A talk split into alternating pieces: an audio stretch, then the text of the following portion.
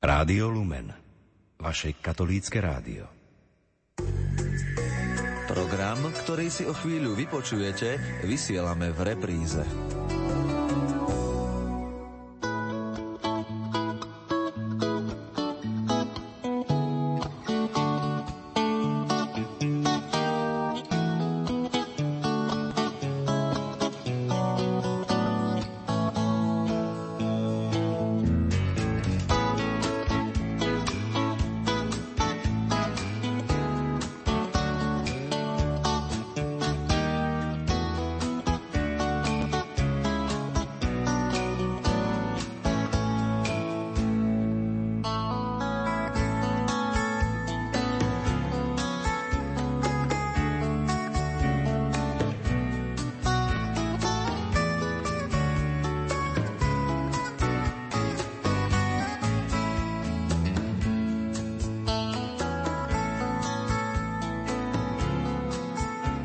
Je veľkým šťastím, ak práca, ktorú človek robí, je preňho zároveň aj niečím, čo ho baví. Je však skutočné požehnanie, ak sa k tomu pridá aj niečo viac. Môžeme to nazvať poslaním, povolaním alebo jednoducho vecou celého srdca. To už nechám na posúdenie vám, milí poslucháči. Pre inšpiráciu vám v dnešnom svetle nádeje ponúkame príbeh Anny Siekelovej, ktorá sa po profesionálnej stránke venuje záležitostiam súvisiacim s ochranou ľudského života a zodpovedného rodičovstva a ktorá v tejto oblasti rozhodne nie je iba teoretičkou. Spolu s manželom majú niekoľko detí a pri ich privádzaní na svet zažila aj situáciu, ktorú po zdravotnej stránke takmer neprežila. Spolu s ňou vám príjemné počúvanie na sledujúcej polhodinky vysielania prajú hudobná redaktorka Diana Rauchová, technik Marek Rimóci a od mikrofónu vás bude sprevádzať Danka Jacečková. Keďže táto relácia bude o rodine, začneme náš rozhovor práve touto témou. Naša rodinka je 5 člená, manželmi sme 18 rokov a najstaršia dcera sa volá Kristýna, mladšia Martina, náš syn Patrik. Koľko rokov majú deti? Kristinka 17, teraz bude mať o pár dní, Martinka 16 a Patrik 10. Hovorí sa, že každé dieťa chce byť buď lekárom alebo astronómom. On uvažuje o tom, čo ho baví? Tak Patrik vyrastá dosť v takom spoločenstve, v akom sa pohybujeme my, čiže spoločenstve kňazov, takže jeho teraz najnovšie e, teda tak nejako, ale nie že ani najnovšie, možno už dlhšie ťahá, že možno raz teda by aj on bol jedným z nich trošku bližšie sú k svojej profesionálnej budúcnosti tvoje céry. Jedna má 17, druhá má 16 rokov. O akom svojom smerovaní ďalšom uvažujú? Obidve skončili na pedagogickej škole. Kristýnka na odbor animátor voľného času, takže zase niečo podobné ako robí mama. A Martinka učiteľstvo. Ona to má aj tak, myslím si, že dosť v sebe, lebo má naozaj taký pekný vzťah k deťom, má trpezlivosť, Ty si trošku naznačila, čomu sa venuješ. Povedala si, že jedna z dcer je teda trošku ako mama v tom profesionálnom zameraní, takže skúsme našim poslucháčom priblížiť, aké oblasti sa profesionálne venuješ ty a povedzme, čomu sa po pracovnej stránke venuje tvoj manžel. My máme veľmi, veľmi odlišné zamestnania. Ja som sa tak našla až po troch deťoch, keď som začala študovať eh, na vysokej škole. Spoznala som Marcelku Dobešovú na, jednom, na jednej prednáške našej, kde mm, sa venovala ekonomike, ale skončili sme aj tak pri pro-life záležitostiach. Ja som síce v tom čase už ako dobrovoľníčka spolu s manželom sme sa venovali príprave snúbencov, v tomto sme vlastne pomáhali a tu už to nabieralo akoby taký profesionálny ráz a skončila som vlastne vo fore života ako regionálna zástupkynia. A manžel? Manžel robí v jednej nemeckej firme skladníka tak naozaj trošku odlišné smerovanie, ale zrejme základ, aký pre, tú, pre ten cit voči ochrane života a ochrane rodiny vychádza vlastne z teba, tak zrejme, aj keď manžel sa po profesionálnej stránke tejto veci nevenuje, tak máte nejaký taký základ v rodine, čo sa snažíte vštepiť svojim deťom. A zaujímalo by ma okrem teda tej podstaty ochrany života, ktorou žije celá vaša rodina po tej nepracovnej stránke takisto, tak by ma zaujímalo, aké miesto má v tomto všetkom u vás viera, viera v Boha. No, tak ja by som tak začala trošku ešte z iného uhla. Ja som sa nikdy nechcela vydať. To, mm, kto ma poznal ako, ako tínedžerku, tak vedel, že ja som pracovala s mladými. Mojím snom bolo vyslovene táto oblasť, oblasť služby a odovzdania sa o, takému Božiemu dielu. Takže ja som mala v sebe akoby tak úplne jasno, že ja budem v zasvetenom živote. Dokonca takéto smerovanie bolo až do mojej 18 Som mala v podstate už vybavené všetko, že ja odchádzam k sociálnym sestrám do Košíc. Až tesne pred vstupom prišiela taká neistota v mojom srdci, že toto Boh nechce. Tak som sa hádala s Bohom a hovorím si, že Pane Bože, Ty ma nechceš, veď ja sa Ti tu núkam a Ty ma nechceš. Veď ja som sa na to tak dlho pripravovala a ty hovoríš teraz nie. Tak som s tým prišla za môjim spovedníkom, takým naozaj veľmi dobrým svetým kňazom. A on mi vtedy povedal, že vieš čánka, odpútaj sa aj od jedného, aj od druhého, čiže aj od manželstva, aj od rehole a čakaj, čo ti Boh pošle. Tak na tento moment sa pamätám tak veľmi, veľmi jasno, lebo v som sa tak zľakla, som sa tak premietla, že bože, ja ostajím ako stará dievka, to, to, to bude aký život, toto nie je ja. Ja chcem rehoľu alebo manželstvo. Ale tak som sa tak povedala, že no dobre, no tak OK, tak Pane Bože, ukáž, čo, čo chceš vlastne. A Pán Boh videl, najhlbšie teda aj vidí do môjho vnútra a On mi poslal toho môjho manžela do mesiaca. som ho spoznala a spoznali sme sa, keď sa nás niekedy mladí pýtajú, že kde ste sa zoznámili. Tak povieme, že v kostole, keď to možno vyznie veľmi tak zbožne, ale naozaj e, ešte to bolo v čase, kedy som sa nechcela vydať. Ešte som mala stále také, že, že možno, že Pán Boh mi ukáže tú rehoľu.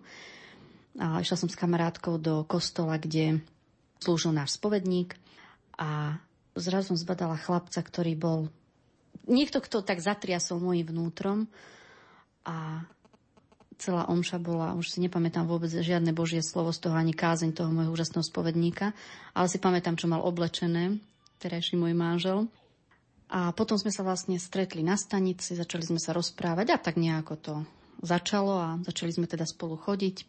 A zrazu som mala v srdci úplne jasno a vedela som, že Boh ma volá do manželstva. Čo bolo také možno vymodlené, že my sme určite prežívali aj to obdobie spoznávania a tak, ale v srdci bola tá istota, že toto je ten pravý. Pripravovali sme sa teda na manželstvo, tešili sme sa, keď padla otázka, koľko detí by sme chceli mať, tak ja som mala takú, takú veľkú predstavu o veľkej rodine, lebo ja som jedináčik a taký nestotožnený jedináčik. Takže som túžila po veľkej rodine, ale môj manžel je taký ten realista, tak mi povedal, že koľko minimálne detí chceme mať. Tak sme sa zhodli, že minimálne tri a viac. Takže Boha sme e, brali ako takého partnera v našom živote. Zoznámili sme sa v kostole, e, čas chodenia spolu sme prežívali spolu, aj napríklad spôsobom, že teda nemodlili sme sa, že stále a v kuse, ale prežívali sme aj tak, že chodili sme na svete omše. Za jeden, za druhého sme sa modlili, lebo veľa sa hovorí, že modlite sa za svojho budúceho partnera. No a keďže ja som sa nechcela vydať, tak som sa nemodlila za svojho budúceho partnera. Ja som sa modlila za povolanie. No tak pán Boh to vie a vedel, kde ma volá, takže uh, takto som sa ja vlastne pripravovala. A Boh bol stále partner v mojom živote a keď sme začali spolu chodiť, tak partner v našom živote, ktorému sme vlastne odovzdávali naše túžby, naše budúce manželstvo, našu rodinu. Takže ten tretí medzi nami. Ako dlho trvalo od toho, ako ste sa zoznámili v tom kostole, kým ste si povedali áno navzájom? Teraz nechcem, aby to vyznelo ako recept na uh, ideálnu prípravu na manželstvo, ale len 8 mesiacov. Tak to je teda dosť odvážne, pretože mnoho párov sa ešte ani po dvoch, troch rokoch nevie rozhodnúť, či teda áno byť spolu alebo nebyť spolu. Nemala si pocit, že ideš do nejakého rizika, keďže pre teba aj pre tvojho teraz už manžela to bolo evidentne rozhodnutie, s ktorým ste počítali na celý život? Nie, my sme mali v srdci takú tú istotu, že on je môj pravý a že ja som jeho pravá.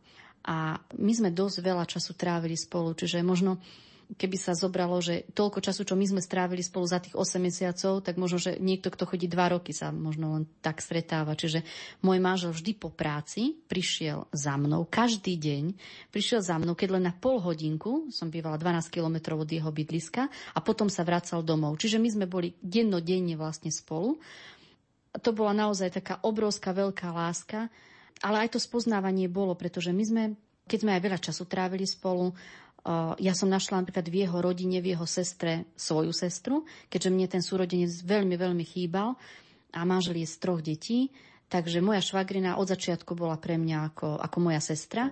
Čiže ten čas, ktorý sme trávili spolu, myslím, že sme sa spoznali. Určite mm, sa, ešte stále sa spoznávame ale myslím, že sme do manželstva vstupovali pripravení.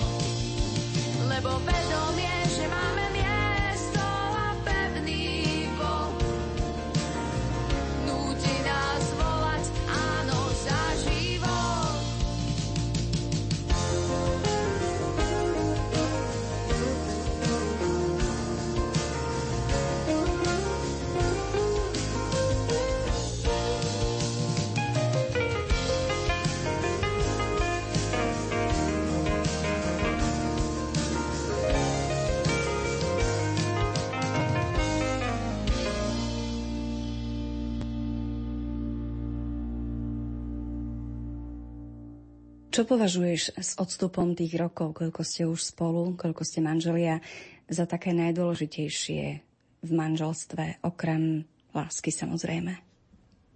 Ja si myslím, že je to tá vzájomná tolerancia alebo nesebecké správanie sa. Čiže je to svojím spôsobom istý druh lásky alebo pramení to z lásky, ale ak ja zabudnem na seba a začnem myslieť na toho iného. Čiže tá odovzdanosť e, v tom manželstve, myslím si, že to a druhá vec je určite rozhovor a trávenie času spolu. Keď človek uzavrie manželstvo, samozrejme ešte je iba začiatok, niekedy aj dosť komplikovanej cesty, ktorú treba zvládnuť.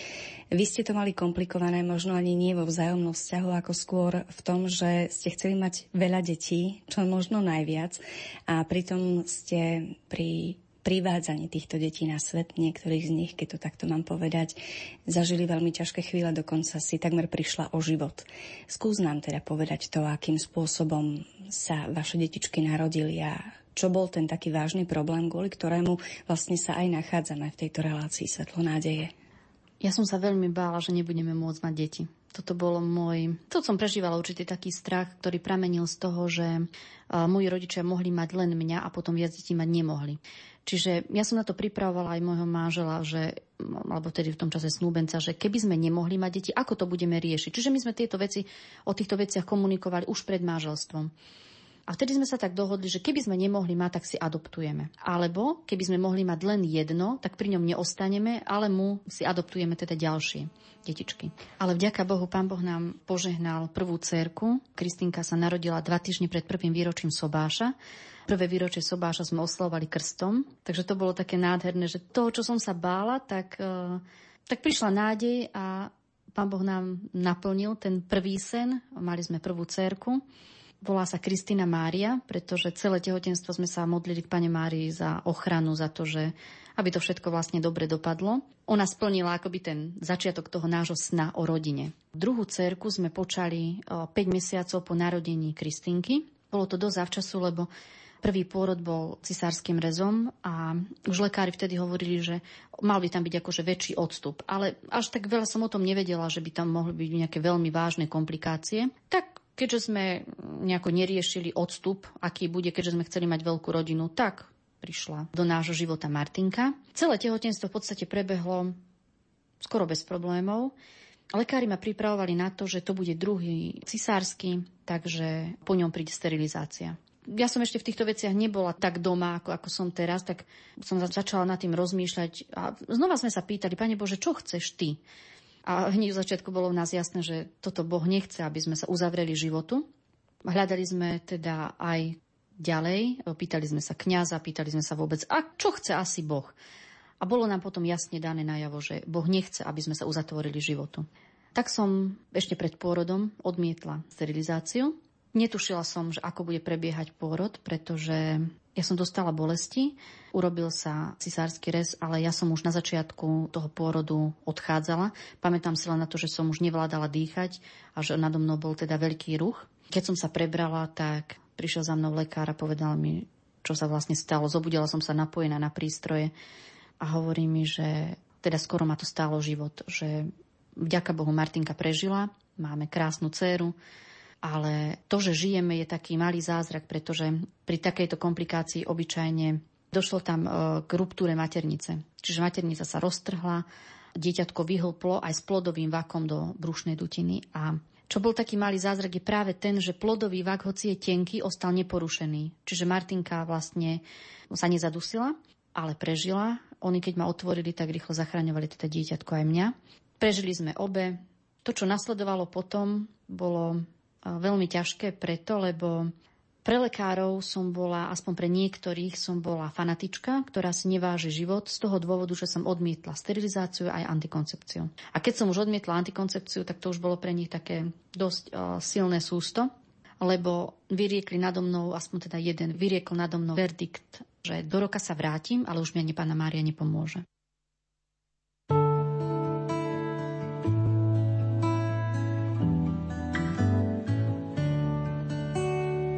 Pýtala sa, či chcem a predsa mi život dala. Len tebe vďačím viem, rozkvitnutá rúža stála. Nepýtala sa, či chcem a privinula ma k hrudi. Narodený lásky sen v zemi prapodivných ľudí. Matka, tak si ma chcela, skrátka, láskou si celá. Matka, ľudstvu zvestujem, skrátka, že ďakujem.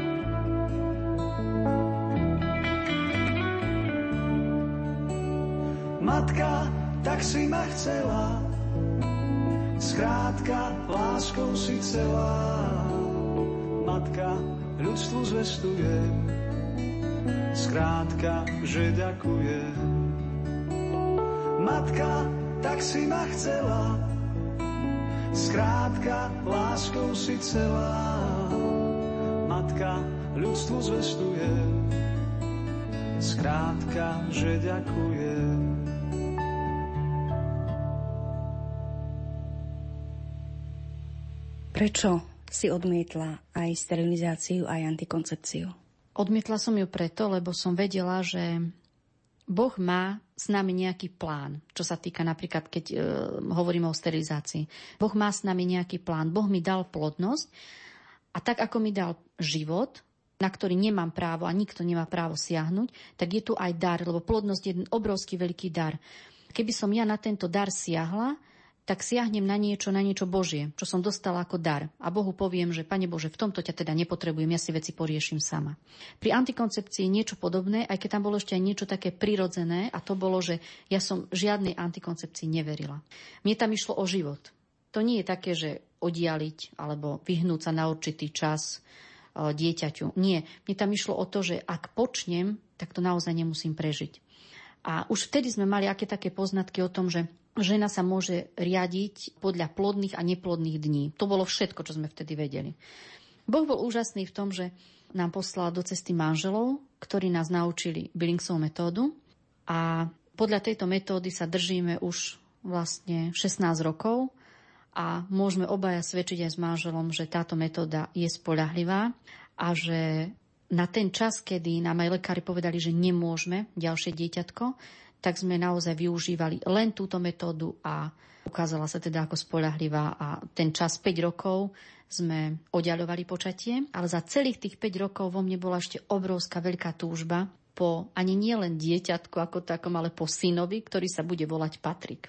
Niekto má sen o aute, o dovolenke, o dome, tak ja som mala obrovský sen, že ja budem mať raz syna, my budeme mať raz syna, ktorý sa bude volať Patrik.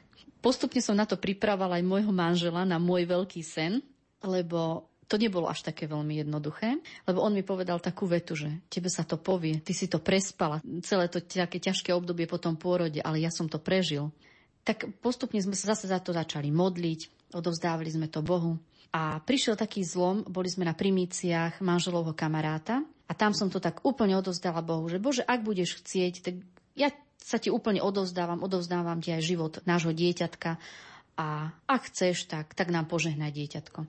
Samozrejme, neskončilo to iba pri tom. Dala som si urobiť vyšetrenia, pretože som toho názoru, že naozaj k tomu treba pristúpať zodpovedne. Keďže mne išlo o život, tak som sa musela k tomu postaviť zodpovedne. Dala som si urobiť vyšetrenia u jedného veriaceho a u jedného lekára, o ktorom som nevedela, teda, či je veriaci, či nie. A obaja sa zhodli na tom, že môžeme sa pokúsiť o počatie, že to už bude menšie riziko a že teda môžeme pokúsiť o dieťatko. To som sa dozvedela pred Vianocami, tak keď som to išla manželovi oznámiť, tak som sa mu vrhla okolo krku a hovorím, my môžeme mať bábetko. Takže to bol taký pekný dar na Vianoce. Náš Paťko môže oslavovať deň počatia, aj deň narodenia. Počali sme ho 7. januára a narodil sa na moje 26. narodeniny. Čiže rodila som môj veľký sen na svoje narodeniny. Pôrod prebehol pomerne dobre, aj keď tá situácia sa teda znova zopakovala a tá maternica praskla, ale už to nebolo také, také dramatické ako pri tom prvom. V nemocnici sa už ku mne správali inak ako pri Martinke. Mala som veľmi dobrého ginekologa, ktorý bol aj pri pôrode a ktorý sa ku mne správal nie ako k prípadu, alebo nie ako k fanatičke, ale ako k osobe, ktorá sa zodpovedne správa aj k svojmu životu, lebo vedel, že dieťatko bolo plánované, boli urobené predtým vyšetrenia. A čo sa týkalo antikoncepcie, tak neponúkol mi, neponúkol mi ani sterilizáciu, pretože on vedel, že moje rozhodnutie je jasné lekár, ktorý vyriekol nado mnou verdikt smrti, tak mu odkázal po ňom, že nech už viac nerodí, že mi to mal odkázať teda. A on mi vtedy tak povedal, že, že pani Siekelová, ja viem, že vy viete, ako v tom chodiť. A tým de facto uznal spolahlivosť prirodzenej metódy. Ako toto všetko, čo si prežila, čo si spolu s manželom, s deťmi prežili, ovplyvnilo tvoje rozhodnutie práve aj po pracovnej stránke sa angažovať všetkými silami za ochranu ľudského života od počatia? Keď sme riešili tretie tehotenstvo, tak som už v tom čase sa pripravovala aj s manželom na certifikát Billingsovej metódy. Spolupracovali sme s manželmi Lavkovcami, oni nám, teda hlavne Zuzka, ma tak postupne smerovala k tomu, že to, čo mám a čo viem dobre, že mám aj odovzdávať ďalej. Tak ma povzbudzovala k tomu, že je veľa žien, ktoré by to chceli, ale nemá im to kto povedať.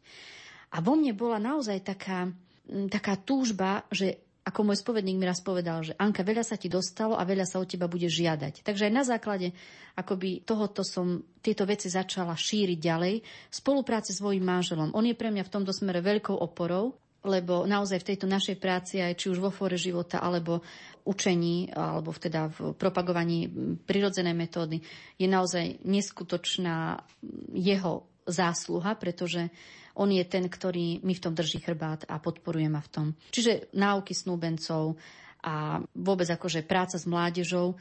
Takto postupne nejako začínalo, že sme že sme to odovzdávali v menšom kruhu a potom vlastne na vysokej škole, keď som spoznala teda Marcelku Dobešovu a dala mi možnosť tieto veci robiť aj profesionálne, čo bol dovtedy akoby taký môj sen, že, že budem môcť tieto veci robiť naplno, tak som túto možnosť dostala a myslím si, že robím len to, o čom som Mm, naplno presvedčená, že, že toto je cesta šťastného manželstva, šti, takého naplnenia života e, každého kresťana, ale nie len kresťana, ale každého človeka, alebo kto si váži život, tak prežíva život v plnosti. Čo by si zaželala do budúcich rokov celej svojej rodine? A možno aj ľuďom, ktorí jednoducho hľadajú odpovede na svoje otázky práve v tejto oblasti a zatiaľ sa im nejako nedarí nachádzať alebo rozhodnúť sa. V prvom rade je to, aby nehali otvorené miesto vo svojom živote, vo svojom srdci pre Boha. Manželia niekedy robia jednu veľkú, veľkú chybu. A mnohí aj kresťanskí manželia. Príjmajú Boha do svojho života iba do určitých oblastí. Ale ja tomu hovorím, 13. komnata e, sexuálneho života ostáva, alebo teda intimného života, ostáva uzavretá. Pane Bože, tu nevstupuj, lebo tu nás budeš obmedzovať. Ak otvoriate tieto dvere, tejto 13. komnaty Bohu, tak Boh prejde aj do tých ostatných sfér ich života a začnú žiť život, možno o ktorom sa im ani nesnívalo. A toto je aj, aj taký môj sen, aby aj moje deti a naša rodina ostali verní Bohu, aby Boh mohol účinkovať v ich živote, pretože mm, ak Boh sa stane partnerom v živote človeka, tak vyrieši možno niekedy aj nevyriešiteľné pre nás situácie. Milí priatelia, našim hostom v relácii Svetlo nádeje bola Anna Siekelová a sprostredkovane, ale veľmi intenzívne aj jej manžel a tri deti. Ak vás zaujímajú podrobnosti o niektorých odborných veciach, ktoré tu zazneli, môžete v tejto súvislosti navštíviť internetovú stránku www.forumživota.sk alebo www.billings s dvomi l.sk. Za pozornosť vám ďakujú Diana Rauchová, Marek Rimóci a Danka Jacečková. Prajeme vám príjemný zvyšok nedele.